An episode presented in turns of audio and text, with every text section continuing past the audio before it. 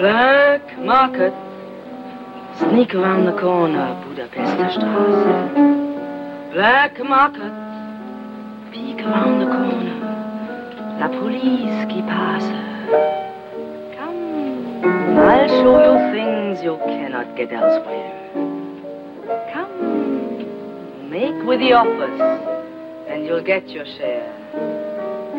Black market, eggs for statuettes, smiles for cigarettes. Got some broken down ideals, like wedding rings. Tiptoe. Trade your things.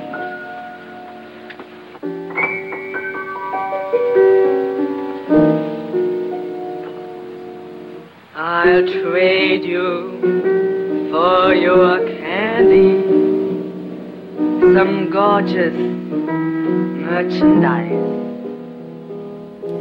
Bonjour à tous et bienvenue à cette table ronde du jour. Alors Black Market, c'est l'une des chansons de La Scandaleuse de Berlin de Billy Wilder, le film de 1948 qui pour la première fois depuis L'Ange Bleu mettait en scène une Marlène Dietrich berlinoise dans le rôle d'Erika, une ancienne nazie, qui dans les ruines d'une ville qui sort tout juste de la guerre se met grâce à ses charmes sous la protection de l'armée américaine et susurre dans l'oreille des GIs de somptueuses mélodies signées Friedrich Hollander, alors qu'autrefois elle chantait pour les SS. Dans cette table ronde, nous allons nous aussi revenir au pays natal de Marlène Dietrich, l'Allemagne, et tenter de raconter l'histoire du XXe siècle au miroir de son cinéma. Cette Allemagne qui est terre de cinéma, de la République de Weimar à nos jours, nous l'explorerons avec l'appui de trois spécialistes. Jean-Michel Frodon, auteur de cinéma prolifique, longtemps directeur des cahiers du cinéma, François-Guillaume Laurin, journaliste au point, et Valérie Carré, maître de conférence à l'Université de Strasbourg. Alors je me tourne vers vous, Valérie Carré, pour vous poser la question de de ce lien qu'on fait automatiquement entre cinéma allemand et grande histoire. Comment le justifier, disons, dès les origines, avec peut-être l'apparition de ce cinéma allemand dans le contexte de la Première Guerre mondiale? Déjà, on peut dire qu'effectivement l'histoire est omniprésente dans le, cinéma allemand et ce à toutes les époques, euh, même si euh, en ce qui concerne le cinéma de Weimar, c'est peut-être plus indirect puisque finalement il y a peu de films qui reviennent directement sur la sur la Première Guerre mondiale. Euh, évidemment, le film qui vient tout de suite à l'esprit, c'est celui de, de Pabst, Westfront 1918. Alors, plus. 4 de l'infanterie. Les 4 de l'infanterie, oui, voilà. C'est le premier film qui revient, qui, qui, date quand même de 1930, directement sur cette Première Guerre mondiale. En revanche, il y a, il y a toute un, une série de films, enfin, les, tous les films de, symboliques, de la, les grands films de, de, de la, du cinéma de Weimar, comme enfin, ceux du, du cinéma expressionniste, mais, mais, ça va plus loin que ça, qui reviennent de manière assez indirecte euh, sur le traumatisme de, de, la, de la Première Guerre mondiale. Donc, par, par le chemin détourné d'autres traumatismes, il y a, y a vraiment ce, ce, ce traumatisme de, la Première Guerre mondiale qui, revient très très régulièrement dans les, films de Weimar. Je suis tombée en préparant cette émission sur une phrase de Malcolm Lowry dans Au-dessous du volcan, qui, pardon, qui dit que le cinéma allemand, euh, dans les années qui suivent la Première Guerre mondiale, permet de redécouvrir la grandeur de l'Allemagne. Que finalement, c'est un pays euh, qui a été écrasé, humilié, qui réapparaît euh, dans toute sa puissance, peut-être d'influence aussi artistique, euh, à partir de 1918. François Guillaume Laurin. Oui, c'est vrai quand, par exemple, quand le cabinet du docteur Caligari est montré en France, c'est une, une manière de, de découvrir la culture allemande, de, de, montrer que le pays vaincu en fait a autre chose à offrir. Et euh, c'est un vrai, un vrai choc hein, en fait en France, euh, ailleurs aussi. Pareil avec le Nosferatu. Donc c'est une manière aussi pour l'Allemagne de briser un peu l'isolement, le blocus culturel dans lequel elle est tombée. Et ça, ça va durer pendant une bonne dizaine d'années, en tout cas jusqu'à l'arrivée au pouvoir des nazis. Cette, c'est un peu la, le, le, cinéma allemand, bon, le cinéma expressionniste, puisque le, le, terme est très vite forgé, comme vitrine en fait euh, de la culture allemande. Il y a une phrase de, de Maurice Ravel qui est, qui est, assez drôle. Il dit euh, à un de ses amis "Allez voir euh, Caligari, le, le cinéma est enfin né. Alors, ce qui est embêtant, c'est une création qui a été faite par les Boches, et qui n'ont jamais rien créé, comme on le sait tous. Mais euh, quand le même, bon, voilà. C'est euh, savoureux. donc, euh, donc ça, il y a, y a, une vision du monde, en fait. parce que le, le, le cinéma, l'expressionnisme, propose une vision du monde qui est en effet traduit indirectement ces, traumatismes, c'est par, par, par toute une série d'angoisses, de peurs, de, personnages effrayants. Et, bizarrement, en fait, après l'interprétation, en fait, cette partie-là, elle va pas être faite par rapport à une histoire aussi qui a eu déjà eu lieu, mais qui va avoir lieu après, c'est-à-dire le nazisme, comme, le cinéma comme préfiguration de ce qui va venir. Sur l'expressionnisme, Jean-Michel Fredon, quelles règles esthétiques euh, pose-t-il et quelle influence euh, lui trouve-t-on par la suite? Il y a un peu un malentendu euh, sur l'utilisation du mot expressionnisme qui a fini par désigner l'ensemble des propositions esthétiques allemandes de l'après-première guerre mondiale et qui en fait viennent de traditions, traditions jeunes, de traditions récentes, mais qui, pour un grand nombre, sont nées avant la première guerre mondiale, sont nées dans les premières années du XXe siècle et qui ont exploré des voies artistiques en fait très différenciées dans les arts plastiques, dans le théâtre, dans la musique, dans la littérature, et qui euh, vont trouver des traductions cinématographiques à partir de la toute fin des années 10 et au cours des, années 20 pour créer donc ce cinéma de Weimar qui est peut-être le plus beau du monde pendant cette période-là, qui est en tout cas extraordinairement riche et qui est aussi l'espace euh, artistique et industriel et technique, puisque les Allemands inventent énormément d'outils pour faire du cinéma pendant cette période, qui attire toute l'Europe et qui va être le seul rival possible de, Hollywood euh, jusqu'au début des, années 30. À l'intérieur de cet environnement donc très vaste, très riche, très dynamique, fondé sur une industrie en même temps que sur une situation économique et sociologique euh, compliquée avec des, mouvements sociaux euh, très violents et des formes de traumatisme hérités de, de, la Première Guerre mondiale. Ce cinéma allemand dont la dimension industrielle est née en pleine Première Guerre mondiale avec une sorte d'acte de naissance si symbolique, c'est toujours intéressant de le rappeler, hein, qui est une lettre du général en chef des armées allemandes, Ludendorff, qui ordonne la création de la UFA, donc le, le grand studio qui va devenir l'épicentre du cinéma allemand de manière ininterrompue jusqu'à aujourd'hui, puisque ça existe toujours. Hein. Ce sont les studios de Babelsberg et qui va traverser donc le cinéma de Weimar, le cinéma nazi, puis sera le cœur du cinéma est-allemand pendant toute la période de partition d'Allemagne et redeviendra jusqu'à aujourd'hui un grand studio de production d'images au sens large, aujourd'hui plus de télévision que de cinéma. Donc on a cette dimension euh, extraordinairement puissante économiquement avec un lien au pouvoir, d'abord de manière très directe, puis de manière plus indirecte pendant la République de Weimar, puis de nouveau de manière extraordinairement directe pendant la période nazie et pour l'Allemagne de l'Est ensuite pendant les années de partition de, de l'Allemagne, à l'intérieur de quel il y a cette, cet éventail très très riche où euh, c'est plus un peu par, euh, semble-t-il, par simplisme ou par paresse que on mélange des propositions artistiques qui sont celles de Lubitsch d'un côté, euh, de Fritz Lang d'un autre, euh, de Murnau encore d'un autre, de Paul Vin, donc avec Caligari, qui, qui, qui est alors là l'expressionnisme euh, au, sens, au, sens, strict, avec ses formes euh, très tranchées, très stylisées, très contrastées. c'est un travail sur le décor, c'est un travail sur la lumière, c'est un travail sur le jeu des acteurs, c'est un travail sur le maquillage, qui construit une des formes, mais qui est très loin de résumer toute l'inventivité, la créativité du cinéma allemand pendant la période qui va de 1917 à 1933. Valérie Carré, euh, vous acquiesciez sur ce... Oui, parce que enfin, moi je, je, dis souvent, un petit peu par provocation, que Caligari est le seul film expressionniste euh, vraiment au sens strict du terme. Donc euh, je suis tout à fait d'accord avec ce que vient de dire Jean-Michel Frodon. Parce que bon, c'est vrai qu'il ne faut pas oublier non plus les autres films euh, enfin tous les films de, de, de, la nouvelle objectivité. Je parlais de Pabst tout à l'heure, mais les films de la grande période de Pabst, euh, comme euh, La rue sans joie, par exemple, de, de 1924, hein, qui, qui sont tout à fait différents, mais qui, qui montrent aussi une, une, de, manière assez saisissante cette période troublée par les difficultés économiques, donc pour Pabst à Vienne, mais on peut aussi très bien penser au film de, de Murnau, Le Dernier des Hommes, qui est vraiment un des, des plus beaux films de l'histoire du cinéma allemand et qui revient justement sur cette Allemagne euh, en crise et puis aussi sur sur l'état psychologique aussi de l'Allemagne euh, à cette époque et qui n'a pas digéré cette défaite euh, à la suite de la, de la Seconde Guerre mondiale et dont les mentalités sont encore ancrées dans l'Allemagne wilhelminienne. On est quelqu'un quand on porte un uniforme, et ne serait-ce que le portier d'un hôtel, c'est porter un uniforme, et à partir du moment où cet homme perd cet uniforme, il, il perd toute, toute reconnaissance sociale. Et ça, c'est vraiment très, très, très important, à la fois pour l'Allemagne wilhelminienne, évidemment, mais aussi ça reste après dans l'Allemagne de, Weimar. Et enfin, le dernier décembre, je crois que c'est un film de, de 24, et ça dit beaucoup de choses sur cette Allemagne qui n'était pas du tout prête à la démocratie de, Weimar. Hein, c'est vrai, euh, François-Guillaume Lorrain, qu'on assiste là à une euh, efflorescence artistique exceptionnelle, euh, comparable à la Renaissance italienne, où on a un nombre de grands noms au travail en même temps.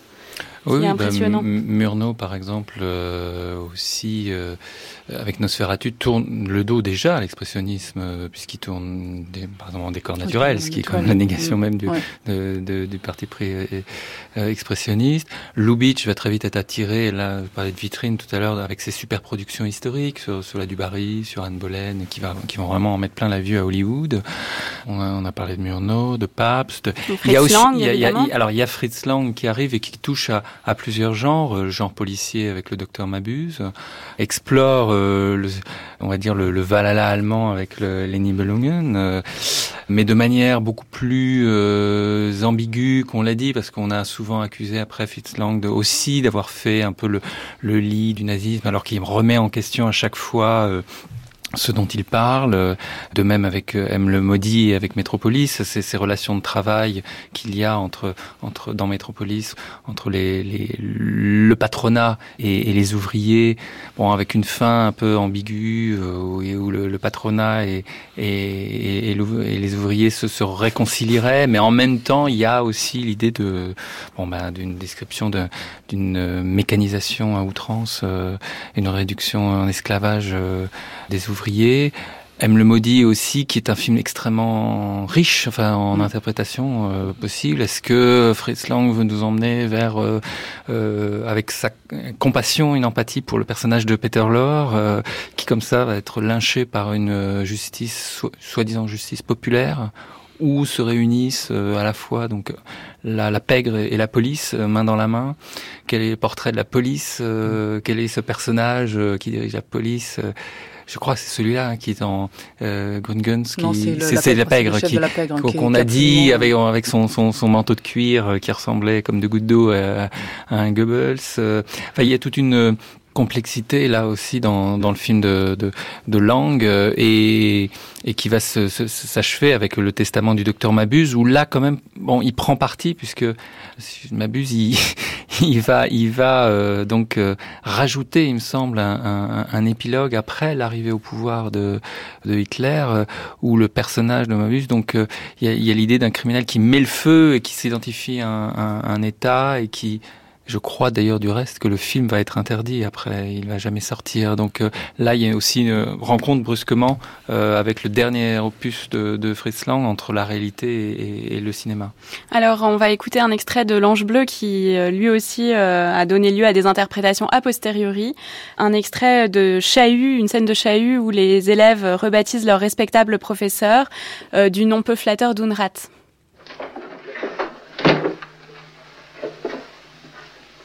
Setzen.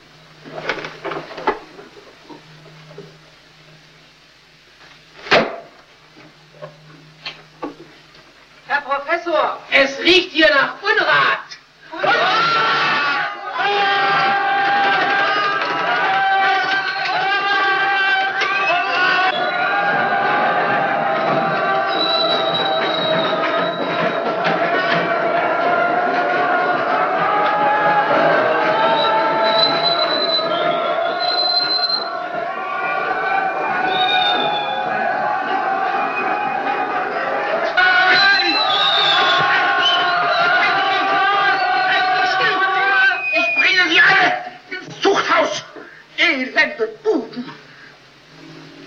Die UFA war die bedeutendste deutsche Filmproduktionsgesellschaft gegründet 1917 und die UFA hat den Film Der blaue Engel gemacht. La UFA était la société de production la plus importante de l'Allemagne. La UFA a produit L'Ange bleu. Elle a été fondée en 1912 officiellement. L'année prochaine, euh, elle va fêter son centenaire Ils ont inauguré les studios de Babelsberg qui sont toujours en utilisation maintenant.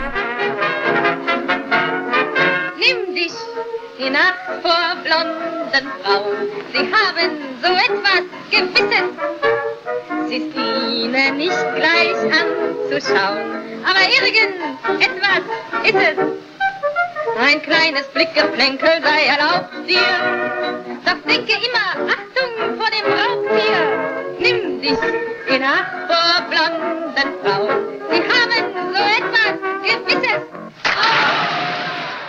Alors Valérie Carré, euh, quelle interprétation donner euh, de ces scènes euh, de l'Ange bleu qui datent de, de 1929 où, les élèves se retournent comme un seul homme contre leur professeur? Est-ce qu'on exagère en voyant comme toujours le fantôme du nazisme dans, ce genre de passage? Oui et non, parce qu'il faut se méfier un petit peu de, de ces, euh, interprétations a posteriori. On en parlait tout à l'heure. Euh, Siegfried Krakauer a été quand même assez euh, partie prenante dans cette interprétation a posteriori euh, avec son ouvrage euh, de Caligari à Hitler, donc qui a un petit peu discrédité le, le cinéma de, de, Weimar. Mais il parlait de, surtout de l'expressionnisme Krakauer. Bon, en ce qui concerne l'Ange bleu, c'est un petit peu différent parce que bon, c'est quand même, il faut pas oublier que c'est un, un film qui a été réalisé d'après un roman de, de, de, Heinrich Mann, que Heinrich Mann était le frère donc de, de Thomas Mann, euh, aussi grand romancier, qui a écrit un autre roman euh, qui s'appelle Der Untertan, le, sujet de l'empereur, et euh, qui a été aussi adapté à l'écran, mais en RDA, on en parlera peut-être tout à l'heure. Et euh, les deux, enfin ces deux romans-là euh, ont, ont, tous les deux été euh, considérés comme des précurseurs en quelque sorte, enfin ou plutôt Heinrich Mann a été considéré comme une sorte de visionnaire de cette montée du nazisme. ce qui qu'il faut pas oublier, c'est que l'Allemagne wilhelminienne était une Allemagne extrêmement euh, autoritaire, hein, et euh, c'est ce que, enfin, ce dont on parlait tout à l'heure. L'idéal le, le, euh, militaire était extrêmement fort, euh, et euh, l'Allemagne qui se croyait invincible après le traumatisme donc de la de, de la défaite en, en 18 va essayer quand même de retrouver cette fierté. Mais c'est clair que ça, ça, ça, on va on va rester dans ces mentalités qui vont faciliter ensuite la, la, montée du, nazisme. Donc c'est pas tellement. Enfin, moi je dirais pas que c'est quelque chose qui est, qui, qui est visionnaire. Enfin, je, je, me méfie euh, énormément de ces de ces interprétations euh, a posteriori. Simplement, c'est quelque chose qui est euh, déjà là euh, avant. Euh, sous Guillaume II, c'était déjà là. et puis, comme il n'y a eu aucune éducation à la démocratie du peuple allemand, que la naissance ou l'avènement de cette démocratie a été accompagnée de la crise, des différentes crises économiques en 23 puis en 29 et des réparations que l'Allemagne ne pouvait pas payer, de l'occupation de la Ruhr par les Français. Tout ça a fait qu'il y a eu un, un, ressentiment et que ça a euh, effectivement euh, facilité la montée du nazisme. Mais euh, ce sont plusieurs facteurs qui étaient déjà clairement identifiables à cette époque-là. Et c'est pas quelque chose de forcément visionnaire. Hein. Jean-Michel Fredon, sur cette idée du cinéma prémonitoire, et on a évidemment aussi parlé de Nosferatu, on a parlé de, de Fritz Lang, comme le rappelait François-Guillaume Laurin. Il me semble que c'est très abusif et très, et très exagéré. Euh, il faut rappeler que le roman hein, dont on vient de parler date de 1905, donc euh, d'avant la Première Guerre mondiale, euh, et, et, donc effectivement c'est inscrit dans un état de la société allemande. Et le roman s'appelle d'ailleurs Professeur Unrat, donc l'accent est mis la, sur le personnage. Le geste d'insulte à destination du professeur est déjà tout à fait présent. Le cinéma allemand a mis en scène les peines, les angoisses, les violences qui travaillaient la société allemande, ces mêmes angoisses et violences qui ont donné naissance au nazisme. Donc on peut après, euh, fort de notre grand savoir, euh, plus facile à avoir quand on est euh, à la suite, euh, donc Siegfried Krakauer l'a fait, Lotte Eisner aussi l'a fait, on construit un peu une interprétation que je trouve moi aussi très mécanique, un peu dans la remontée vers le passé, y compris à propos de Fritz Lang qui avait une empathie avec l'état de la société allemande.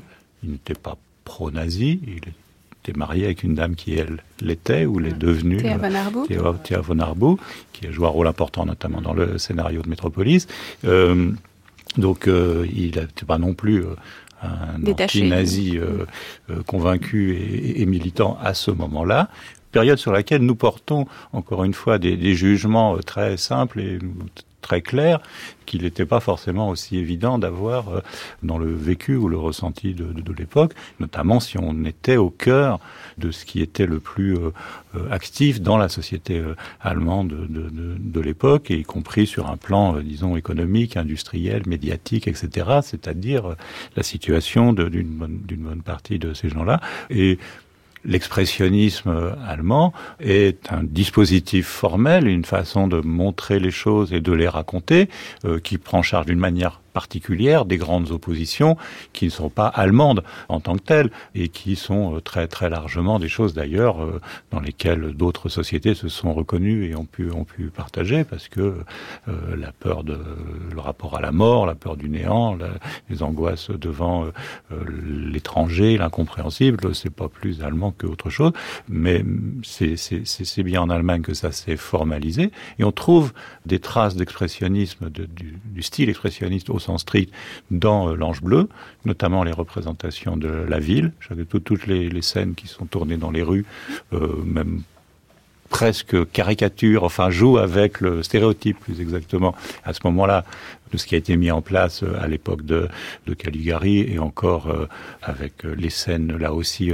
dans les rues euh, de Nosferatu par exemple, qui reprenait aussi ces modèles-là ça fait partie d'une dynamique qui a à voir avec à la fois ce qui sert à, à dramatiser les choses, ce sont des outils de dramatisation extrêmement puissants et à être euh, inscrit dans une période moi je, je n'y vois pas de, enfin les effets de préfiguration euh, ils sont minimes me semble-t-il mais alors si beaucoup euh, ont voulu voir dans le cinéma pré-nazi déjà les traces du nazisme c'est peut-être aussi parce que le nazisme s'est emparé avec tellement d'enthousiasme du cinéma comme instrument euh, de mmh. propagande François Guillaume Laurin oui oui enfin il s'en est emparé euh, pas, de tout le monde puisque les, talents on va dire en fichu le camp on passe à la frontière. Il a récupéré en tout cas l'outil industriel euh, la machine la structure.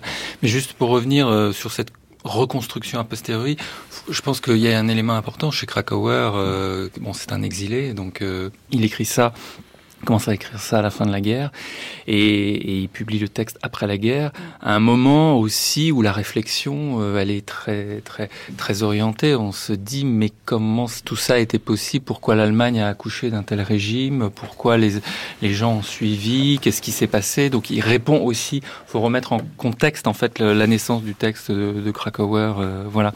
Mais euh, oui le, nazisme reprend le le, le cinéma euh, parce qu'il y a un ministre du film en fait hein, on va appeler comme ça euh, Goebbels qui adore le cinéma hein, qui suit de manière euh, euh, comme un, un grand grand grand passionné de, de, de films euh, qui note on en retrouve plein de traces dans son journal en particulier qui aime bien les actrices aussi qui regarde tout le cinéma et en particulier le cinéma américain c'est ça qui est en fait ce que euh, le cinéma nazi c'est qu'est-ce que c'est que le cinéma nazi? On va peut-être en parler mais il y a là aussi il y a une variété je crois. Euh, mais euh, c'est aussi là sans doute pour le nazisme la tentation ou la tentative de répondre à hollywood de créer un nouvel hollywood déjà. Enfin c'est une quelque chose qui traverse tout le siècle euh, créer un autre hollywood. Et en reprenant parce qu'il y a beaucoup de comédies en fait dans, dans, dans le cinéma entre euh, après 33 euh, des, des remusicales et qui copie en fait euh, ce qu'on a vu euh, à hollywood ce qui s'est fait à hollywood. Et puis de manière un peu plus minoritaire il va y avoir les films de propagande avec le, le film emblématique euh, le juif zeus.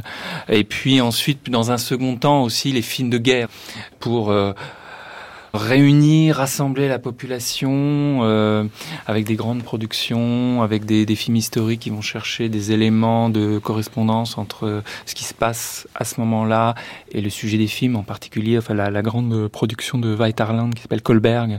qui fait référence en fait à une, une résistance d'une ville allemande en Poméranie contre les troupes napoléoniennes et voilà donc c'est aussi une grande variété en fait dans un cinéma avec une figure euh, très controversée euh, euh, qui est Leni Riefenstahl, qui est peut-être la seule à en fait avoir fait à trouver au cinéma une esthétique nazie.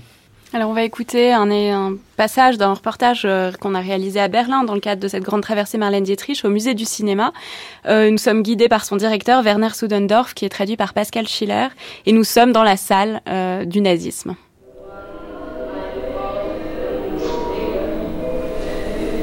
Aber wir gehen von diesem Raum jetzt wieder zurück nach Berlin zur Olympiade 1936, zu Leni Riefenstahl, nous, euh, nous retrouvons euh, en 1936 une maquette, euh, très grande maquette du euh, stade olympique, euh, des films de Leni Riefenstahl, 33, l'époque, la grande époque de l'immigration et du nazisme.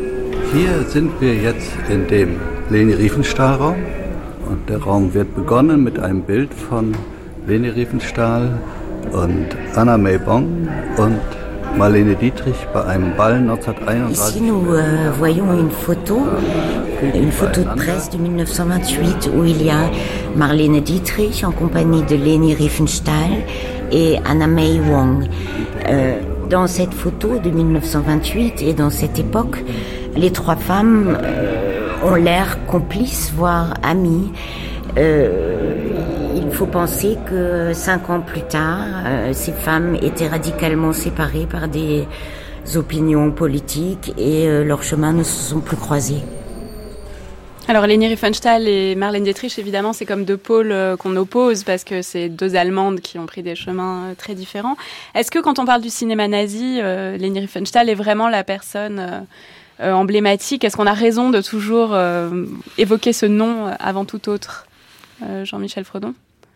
Le, le problème avec Leni Riefenstahl, c'est que pour moi, sa présence, qui est très importante, dissimule l'extraordinaire nullité du cinéma nazi.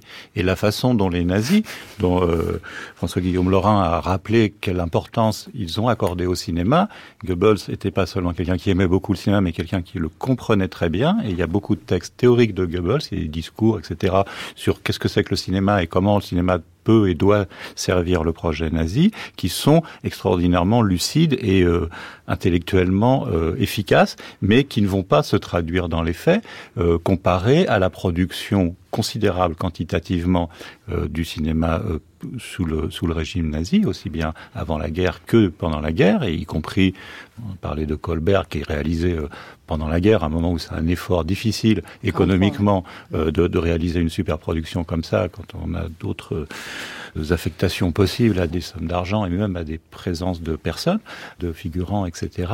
Et la, la grande impuissance que vont avoir les nazis à faire le grand cinéma dont ils ont vraiment rêvé avec en ligne de mire effectivement Hollywood d'un côté et l'Union soviétique de l'autre. Et quand euh, Goebbels convoque Fritz Lang dans une scène largement mythologique, mais qui dit quand même une vérité de ce qui s'est joué à ce moment-là en 1933 pour lui demander de prendre la direction de la UFA, pour demander de devenir le patron du cinéma allemand à leur service et que Fritz Lang refuse, à ce moment-là, ce qu'il demande à Fritz Lang, c'est d'être le Eisenstein du nouveau régime nazi, de lui faire le cuirassé Potemkin pour euh, les, les nazis, avec l'idée de l'alliance d'un projet euh, absolument instrumentalisé et d'une grande esthétique. Or ça, ça ne va pas exister, sauf dans deux films, dont il faut quand même se souvenir que ce sont deux documentaires tournés en 1934 et, et 35, enfin euh, très très très tôt, euh, et que c'est tout que c'est fini et que c'est dérisoirement peu par rapport à l'importance du projet industriel, esthétique, idéologique et politique qui a été celui des nazis avec le cinéma et qu'à côté de ça, on a effectivement un éventail de production que François-Guillaume Laurin a décrit tout à l'heure, effectivement, les, les films, les films de distraction et puis là aussi quelques films, alors très mémorables parce que infiniment odieux, mais très rare aussi finalement, quantitativement, par rapport à ce qu'était ce régime. Euh, il y a quatre films de propagande antisémite pure et d'une violence euh, invivable, hein, euh, inadmissible. On peut se dire en même temps c'est très très peu par rapport à ce qui a été le discours permanent des, des nazis et l'importance de l'outil de production qu'ils avaient avec eux. Et, et, et pour moi l'aspect le plus important, ça aura été le fait de la manière dont le cinéma aura très très peu et très très mal servi les nazis, ce qui est plutôt à son honneur. Est-ce que Valérie Carré, vous êtes d'accord avec cette idée d'une nullité du cinéma euh, Oui, euh, bien sûr. Bon, euh, mis à part quand même, parce qu'il faut malheureusement le, le dire, euh, enfin, Leni Riefenstahl était quand même, euh, était quelqu'un de très doué. Malheureusement, elle a mis son talent au service d'une idéologie abjecte, c'est comme ça.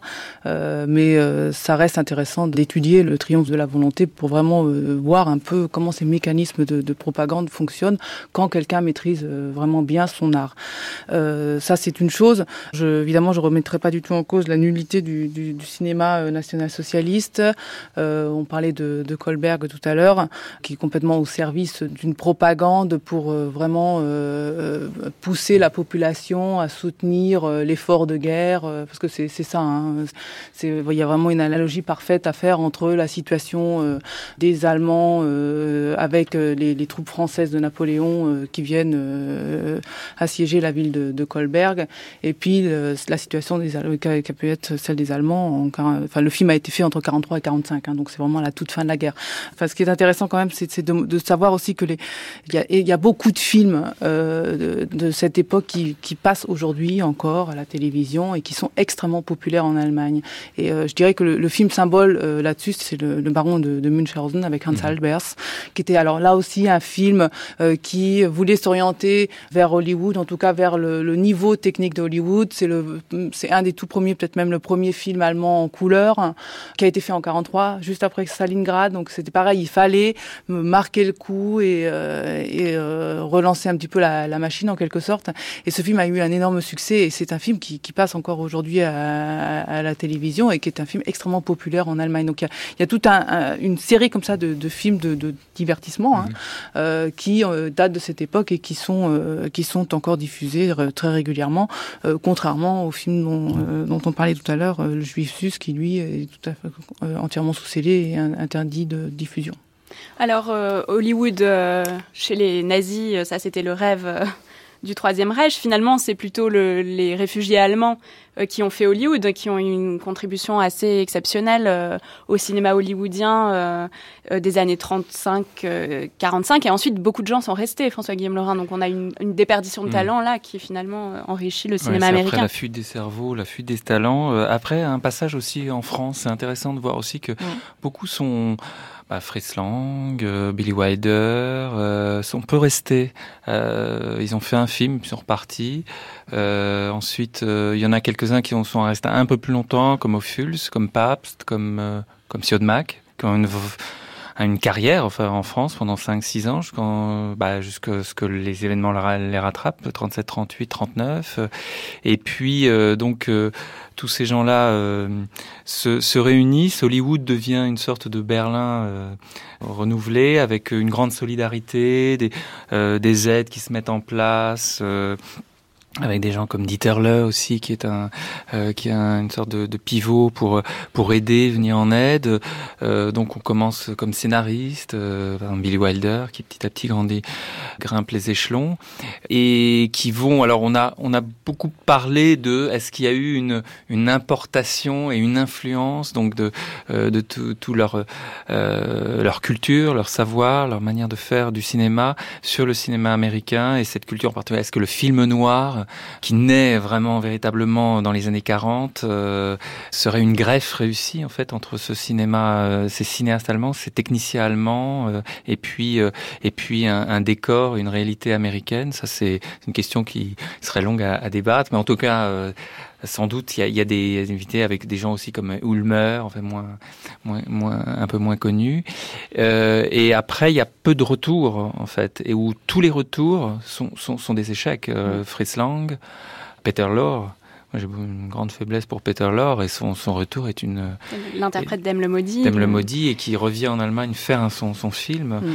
où il rappelle en fait la réalité euh, nazie avec un personnage euh, de médecin qui en fait se, se joue complètement euh, n'arrive pas à échapper en fait à l'emprise euh, nazie en fait qui se perd qui perd son âme euh, et ça se passe extrêmement mal et il repart euh, illico euh, euh, en, en, en Amérique et, et tous les après les d'ailleurs tous les films sur cette période ne vont pas être faits par les, Allemands, mais ils vont être faits de l'étranger en fait par par vous, vous avez ouvert avec euh, Billy Wilder, euh, c'est un, des exemples des films faits ailleurs sur sur l'Allemagne et sur sur l'histoire récente de l'Allemagne.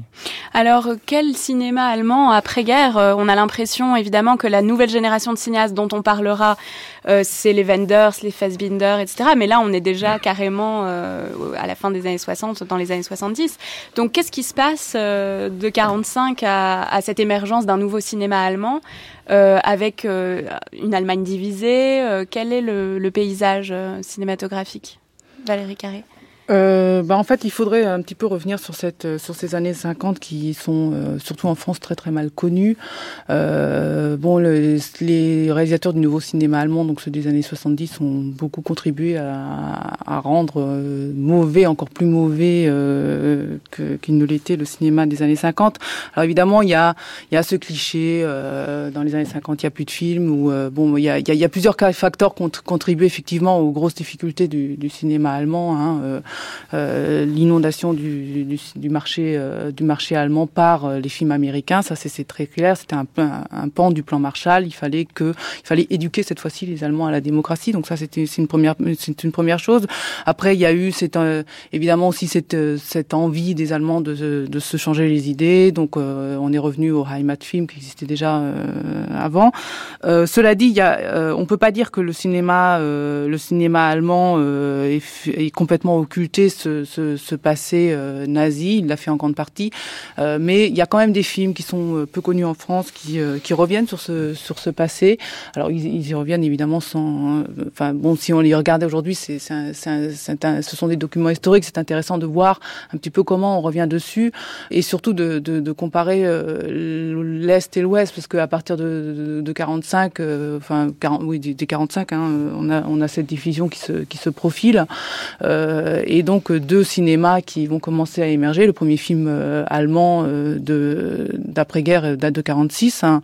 il s'appelle Les assassins sont parmi nous. C'est un film de Wolfgang Staude qui a été fait dans la zone d'occupation soviétique et qui lui revient vraiment sur sur ce sur cette sur la guerre, sur un traumatisme de guerre par le, biais d'un personnage qui, est un, médecin qui qui a vécu un traumatisme dans la guerre parce qu'il a il a assisté à l'assassinat de, de populations civiles euh, assassinat euh, commandé euh, par par son, son commandant et qui va revenir donc en Allemagne, qui refuse d'exercer comme médecin, qui va sombrer dans l'alcool parce qu'il se remet pas de ce traumatisme.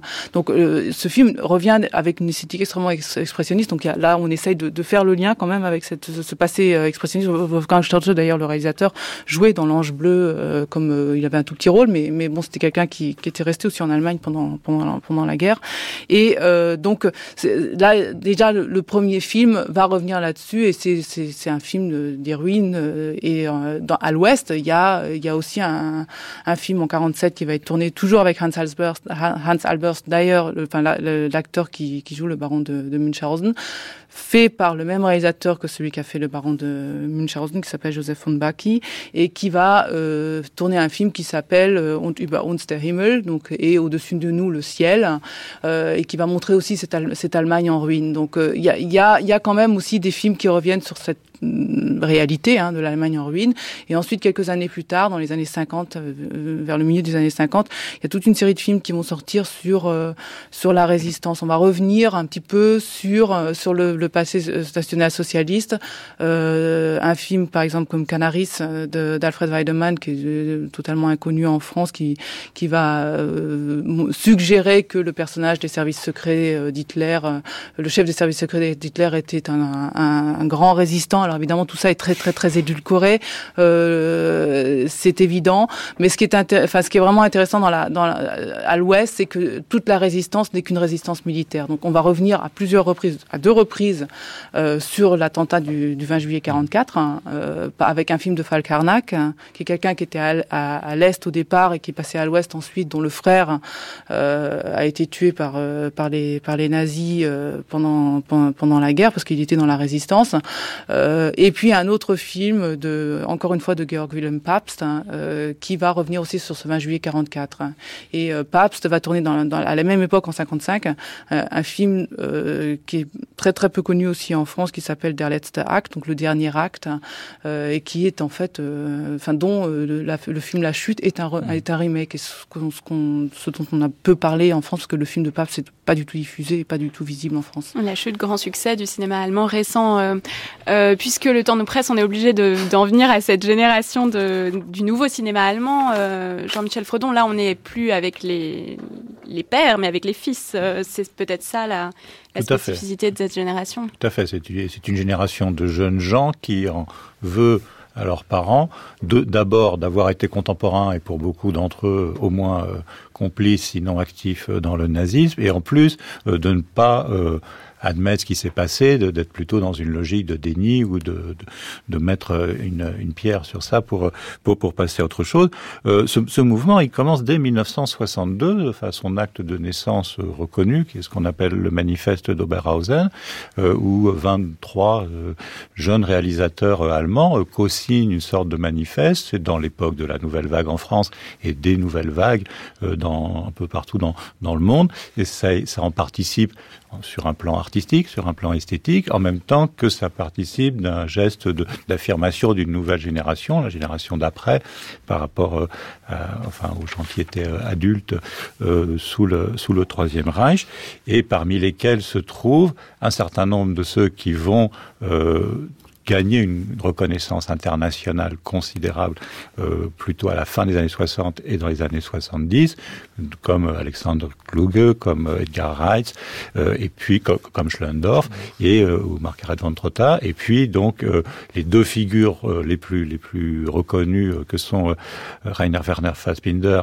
et euh, Wim Wenders, mais aussi feront partie, ils ne sont pas signataires du manifeste, euh, Werner Schroeter ou, Werner Herzog, euh, qui, qui donc sont, sont les, les, les gens qui vont porter à la fois une, une plusieurs nouvelles idées du cinéma et notamment du cinéma en Allemagne, avec une grande reconnaissance internationale qui finira par s'imposer aussi en Allemagne de manière un peu difficile, euh, et qui contient sur des modalités très diversifiées, une critique euh, claire euh, de, de la génération de leur, de leur père, euh, dans une époque dont il faut se souvenir, qui est les années 60, début des années 70, qui est une époque de ré rébellion et de euh, contestation notamment générationnelle très forte, dont fait partie cette génération. D'une certaine manière, c'est la traduction au cinéma de choses qui se passent, pas seulement en Allemagne, mais particulièrement euh, dans la société allemande de cette époque.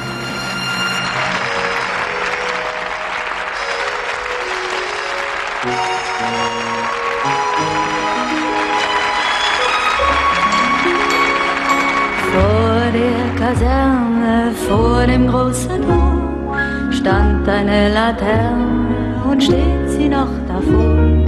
So wollen wir uns da wiedersehen, bei der Laterne wollen wir stehen, wie einst Lille Marleen, wie einst Lille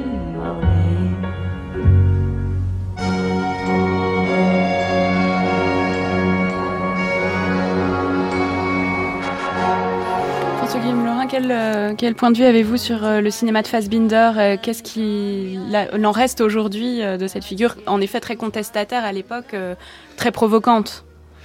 Je crois que c'est un cinéma qui, qui, filme de manière, on va dire, brutale, brute, très rude, mais en même temps toujours euh, lié à une, un héritage de, la culture allemande et c'est pas pour rien qu'il va venir au cours de sa carrière euh, euh filmer quelques classiques de la littérature allemande euh, comme Berlin Alexanderplatz euh, des rapports de force moi, toujours c'est ce, ce rapport de force entre les entre les des rapports de force euh, que ce soit dans le domaine social du pouvoir sexuel et toujours une, une vision du monde comme ça qui serait un peu partagé entre les, les dominants et les dominés, euh, sans jamais qu'il soit euh, dans une caricature, dans une schématisation, dans un, dans un manichéisme. C'est-à-dire que il, sauve tous ces personnages, les, les, les, les opprimés euh, pour lesquels il y a la compassion, mais aussi les maîtres, euh, les, les exploitants, les exploiteurs. Enfin, c'est englobé, mais en, montrer comment euh, comment la société, en fait, c'est quand même quelqu'un qui, qui divulgue et puis qui raconte aussi sans doute, alors là, euh, il faudra beaucoup de temps pour le raconter, mais euh, une histoire de l'Allemagne. Euh, avec à un moment euh, dans son cinéma, il revient sur l'après-guerre, Maria Brown. Il, commence à être fibriste, donc. oui, oui, oui, fibriste. Euh, Maria Brown. Euh, Lily Marlène Lily qui Marlène, va réexplorer une, cette une femme thématique. Allemande, donc, et donc il y a, il y a, il y a une multiple ambi ambition dans son cinéma. Euh, Valérie Carré sur euh, la postérité de Fassbinder, euh, qui quand même une des figures qui semble rester avec le plus de force de cette période. Oui, je trouve qu'il faudrait le voir plus qu'on ne le voit, et je trouve que les réalisateurs qui s'attaquent à un sujet historique aujourd'hui feraient bien de revoir Fassbinder parce que il y a, euh, bon, évidemment, il est, euh, il est très excessif, mais euh, justement, la, trilogie allemande qui revient sur, sur, cette première décennie de la, RFA est absolument sans concession vis-à-vis -vis de la façon dont s'est fait la reconstruction de, l'Allemagne, enfin de la de l'Allemagne de l'Ouest, hein, parce que Fassbinder s'intéressait seulement à la RFA. Et le, mariage de Maria Brand, par exemple, est un film absolument fantastique à, à, cet égard. Hein, enfin, où il montre vraiment la, la, la, continuité qui, peut exister, enfin qui existait à ses yeux hein, euh, entre euh, l'Allemagne nazie et puis euh, cette cette RFA. Hein, et il y a plusieurs films du nouveau cinéma allemand qui qui insistent justement sur cette sur cette continuité. Donc contrairement à cette rupture, à cette fameuse année zéro dont on dont on a parlé, Fassbinder lui va va s'empresser de et, et, il se fatiguera jamais de, montrer que justement il y a, il y a la continuité. Maria Brandt commence avec le le portrait d'Hitler et se termine avec le portrait de Helmut Schmidt. C'est pas euh, c'est pas un hasard. Hein. Et euh, le, enfin ce qui se euh, ce qui ce qui est très récurrent dans le dans le cinéma du, nouveau cinéma allemand, c'est aussi le, lien qui est fait toujours avec l'actualité la, terroriste de la RAF dans les années 70 et puis le passé national-socialiste de l'Allemagne. Et si on regarde la, sé la séquence ouverture de, de l'Allemagne en automne, par exemple, film collectif, hein, orchestré un petit peu par Kluge, mais auquel Fassbinder a aussi participé. Il euh, n'y a pas une, enfin, le film s'ouvre sur l'inhumation de Hans Martin Schleyer, donc le patron des patrons qui a été assassiné par les terroristes. Il n'y a pas un plan dans ce dans cette ouverture qui ne fait pas référence euh, à l'Allemagne nazie. Donc c'est vraiment, euh, enfin, il y a, y a, y a l'obsession ouais, constante. Vraiment, ouais, mmh. ouais. Jean-Michel Fredon. Oui, bah si, si, on parle de Fassbinder, il me semble qu'il faut avoir en tête que Fassbinder tourne 30 films en 12 ans. Mmh. Ça veut dire que c'est une folie absolue en termes de dépenses d'énergie. Et puis il meurt. Hein. Il en meurt, évidemment, de, de d'épuisement. Il se brûle dans une sorte de geste que il serait un petit peu euh, inapproprié, me semble-t-il, d'essayer après d'en, d'en tirer des leçons euh, euh, béaba ou des choses comme ça. Ça n'est pas la, un geste de cette nature-là. C'est une sorte de immense hurlement de rage, d'inquiétude et de tristesse face à l'état du monde dans lequel il se trouve, qu'il traduit dans ce flot ininterrompu d'œuvres qui ne s'arrête jamais, parce qu'il faudrait ajouter en plus les pièces de théâtre qui montent entre-temps, euh, beaucoup avec les mêmes gens et tout ça, dans une sorte de vertige critique euh, de l'ensemble des rapports de force du monde dans lequel il vit et où, où il voit omniprésentes des traces d'un passé euh, qui est celui de, l'Allemagne nazie. Et de ce point de vue-là, euh, la question de l'héritage de Fassbinder, me semble-t-il, ne se pose pas. Il n'y a pas d'héritier de Fassbinder. Ça aura été, et il n'y a pas d'équivalent de Fassbinder ailleurs dans le monde. Euh, Peut-être on pourrait mettre ensemble trois grands cinéastes japonais, Oshima, Imamura et euh, Yoshida pour dire à eux trois, ils ont fait euh, l'incroyable travail de douleur. De, ce sont des choses très profondes et très estimables et émouvantes, je trouve, euh, qui, qui, qui se jouent euh, dans, dans le cinéma en crise, du cinéma monstrueux au sens strict, face à un monde qu'ils vivent profondément comme monstrueux. Alors Valérie Carré, vous disiez Fassbinder s'intéresse seulement à la RFA. Qui s'intéresse à la RDA Qui filme en RDA euh, qui filme en RDA bah, Il y, y, a, beaucoup, bon, on, en a euh, touché deux mots tout à l'heure. Hein, euh, bon, on le sait, la, la production cinématographique est-allemande était euh, très, euh, très contrôlée. cela dit, il y a quand même des films très intéressants qui ont été faits en, en Allemagne de l'Est, et notamment, même si tout est évidemment forcément un peu orienté, mais je trouve que ce serait vraiment injuste de ne pas signaler, par exemple, les films de Konrad Wolf, parce que Konrad Wolf, par exemple, en 59, fait un très très très beau film qui s'appelle Sterne, donc étoile, qui va euh, évoquer de manière très directe euh, l'Holocauste. Et euh, en Allemagne, on n'a pas ça. Enfin, en Allemagne de l'Ouest, je veux dire, on n'a pas ça à la même époque. Hein. Le film se, commence et se termine vers un train qui part vers Auschwitz. C'était un tabou total en, en Allemagne de l'Ouest. Donc il y, y a, quand même des choses qui ont été faites en, en Allemagne de l'Est qui sont vraiment très intéressantes aussi. Alors avec le succès de Goodbye Lenin en 2003, film de Wolfgang Becker, on a beaucoup parlé de la nostalgie de l'Est qui serait euh, un des mots de l'Allemagne contemporaine.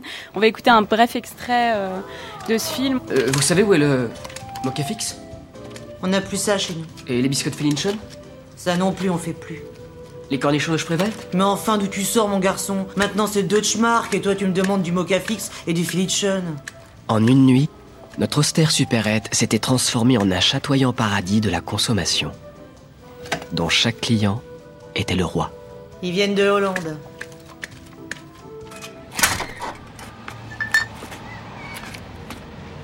Bonjour, monsieur Gangsk.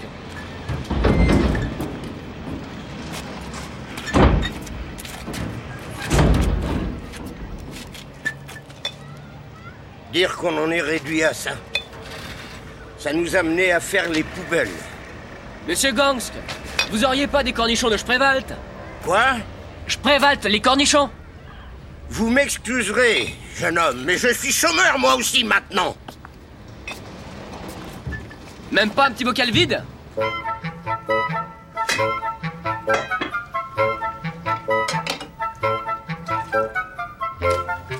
Oui, le cinéma d'Allemagne de l'Est euh, est peu connu, mais la nostalgie de l'Est est très connue à cause du succès de ce film Goodbye Lenin de Wolfgang Becker, qui a en 2003 euh, euh, non seulement remporté un très grand succès en Allemagne, mais aussi à l'étranger, et a posé la question tout à coup de ce que les Allemands pouvaient regretter de, la RDA.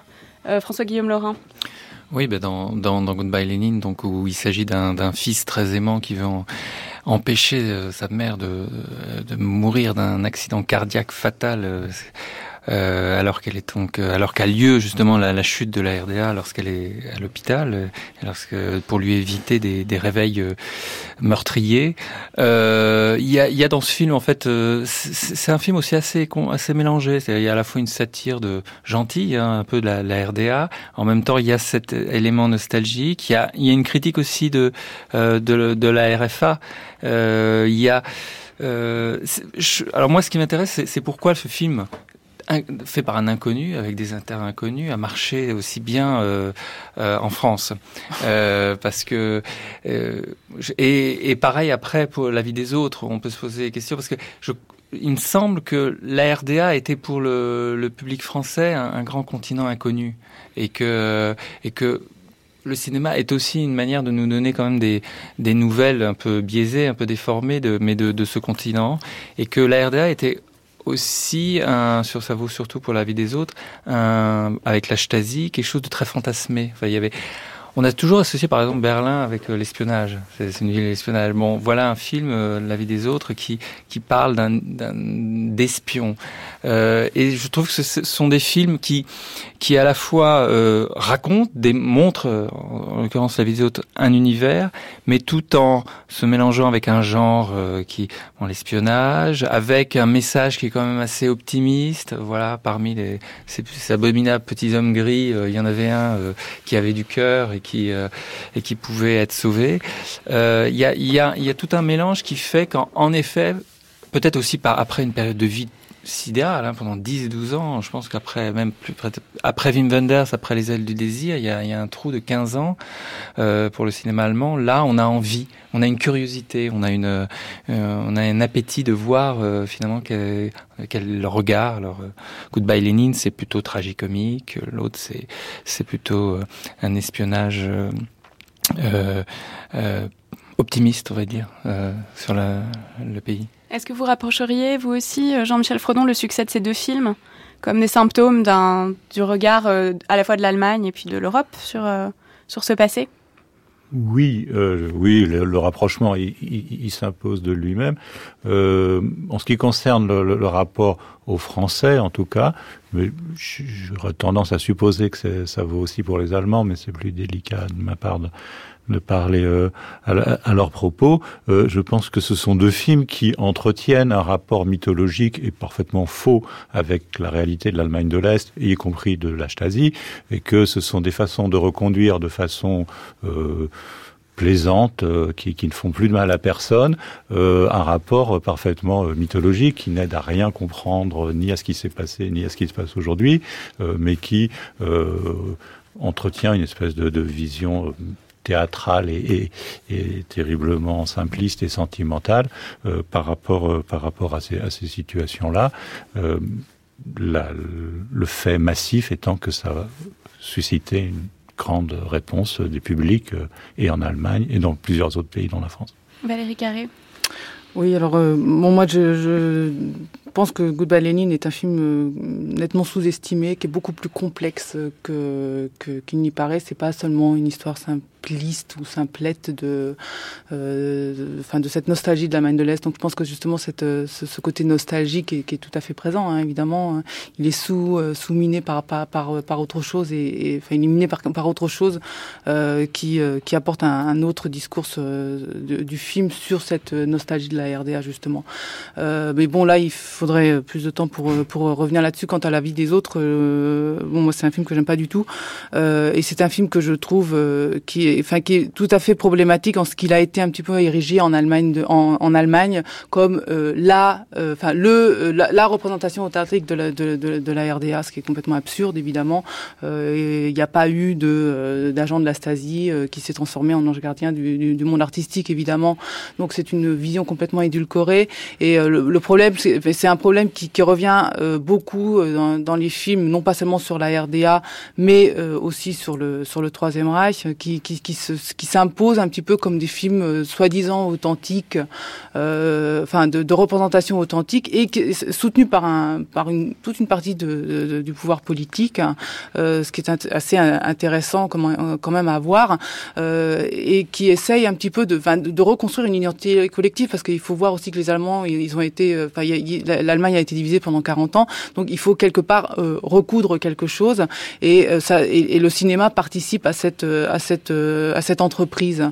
Et il y a, un mode de récit, un, tout un, recours à un certain nombre d'éléments esthétiques dans, la vie des autres, mais qu'on retrouve aussi dans La Chute ou dans, Sophie Scholl les derniers jours, euh, qui, euh, va tout à fait dans ce sens-là. Et je pense que c'est vraiment, euh, en quelque sorte, le, travail sur l'histoire qui est fait par les films allemands aujourd'hui, c'est bon, c'est pas du tout un travail sur l'histoire évidemment, mais c'est plus une, volonté de, de, de, construire une identité collective euh, un peu plus positive que ce que permet de faire l'histoire allemande, la réalité de l'histoire allemande. Merci beaucoup à tous les trois. Il nous aurait fallu beaucoup plus longtemps euh, pour traiter de l'Allemagne au miroir de son histoire, évidemment. Euh, je rappelle vos derniers livres parus, Jean-Michel Frodon, Le cinéma d'Edouard Young aux éditions de l'Éclat, ça n'a rien d'allemand, mais c'est passionnant, ainsi que Le cinéma français de la nouvelle vague à nos jours, édité euh, par les cahiers du cinéma. François-Guillaume Laurin, c'est un roman, L'homme de Lyon, paru chez Grasset. Et Valérie Carré, je rappelle votre article Représentation de la résistance à l'Est et à l'Ouest dans la revue d'Allemagne. Et vous nous annoncez pour la fin de l'année un livre sur Michael Anneke.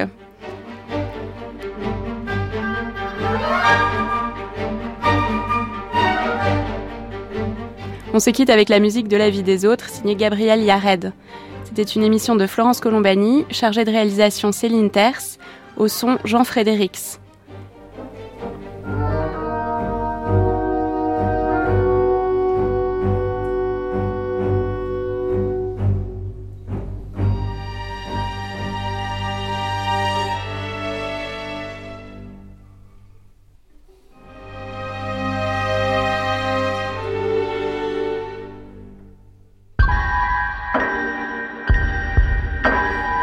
La grande traversée Marlène Dietrich continue tout de suite sur France Culture avec le documentaire Marlène et l'amour.